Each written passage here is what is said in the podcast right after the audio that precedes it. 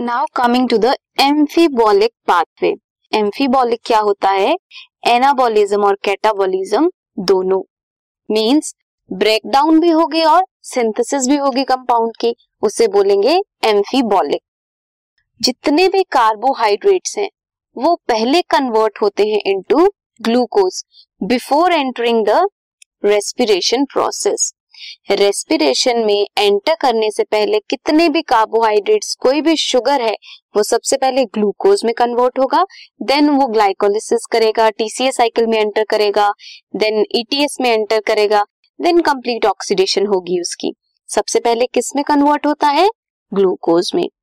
Next other substrate can also be respired बाकी substrate glucose के अलावा वो भी रिस्पायर कर सकते हैं, उनकी भी ऑक्सीडेशन हो सकती है but then they do not enter the respiratory pathway at the first step बाकी जो सबस्ट्रेट हैं ग्लूकोज के अलावा या कुछ कार्बोहाइड्रेट्स हैं, वो तो ग्लूकोज में कन्वर्ट हो जाते हैं बट कुछ ऐसे सब्सटेंसेस होंगे जो ग्लूकोज में कन्वर्ट नहीं होते डायरेक्टली वो भी रेस्पायर करते हैं, उनकी भी ऑक्सीडेशन होती है बट पहले स्टेप में वो ऐड नहीं होते ग्लूकोज से स्टार्ट नहीं होती उनकी ग्लाइकोलिसिस किसी इंटरमीडिएट स्टेप में आके वो ऐड हो जाते हैं।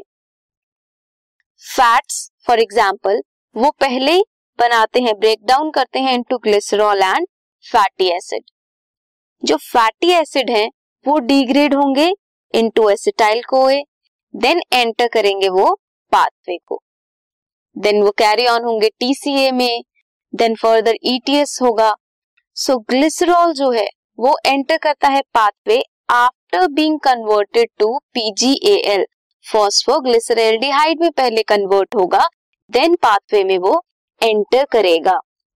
जो प्रोटीन्स हैं वो डिग्रेड होते हैं by enzymes proteases into amino acids जो इंडिविजुअल अमीनो एसिड्स हैं आफ्टर डीएमिनेशन जब उनमें से अमीनो ग्रुप रिलीज़ हो जाएगा एंटर करेंगे pathway at summing upon their structure कौन सा अमीनो एसिड क्या फॉर्म करता है? उस बेसिस पे वो किसी भी इंटरमीडिएट स्टेज पे ऐड हो जाते हैं। Fatty acids they are broken down to acetyl CoA before entering the respiratory pathway when it is use as a substrate जब वो सबस्ट्रेट की तरह यूज़ होता है। But to synthesise fatty acids fatty acids की ब्रेकडाउन की बात की नाउ सिंथेसिस की बात कर रहे हैं। Acetyl CoA is withdrawn from the respiratory pathway ताकि फैटी एसिड की सिंथेसिस हो सके।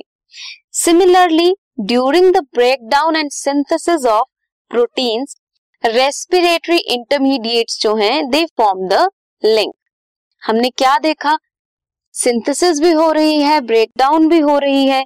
रेस्पिरेटरी पाथ पे दोनों प्रोसेसेस को इन्वॉल्व करते हैं इसलिए उन्हें एम्फीबॉलिक पाथ पे कंसीडर किया जाता है। एम्फीबॉलिक पाथ पे क्या होता है? जिसमें एनाबॉलिज्म और कैटाबॉलिज्म दोनों होती है। सो so, इनमें जो रेस्पिरेटरी पाथवे है उसमें कैटाबॉलिज्म भी होती है एनाबॉलिज्म भी होती है। इसीलिए रेस्पिरेटरी पाथवे को एम्फीबॉलिक पाथवे कंसीडर करते हैं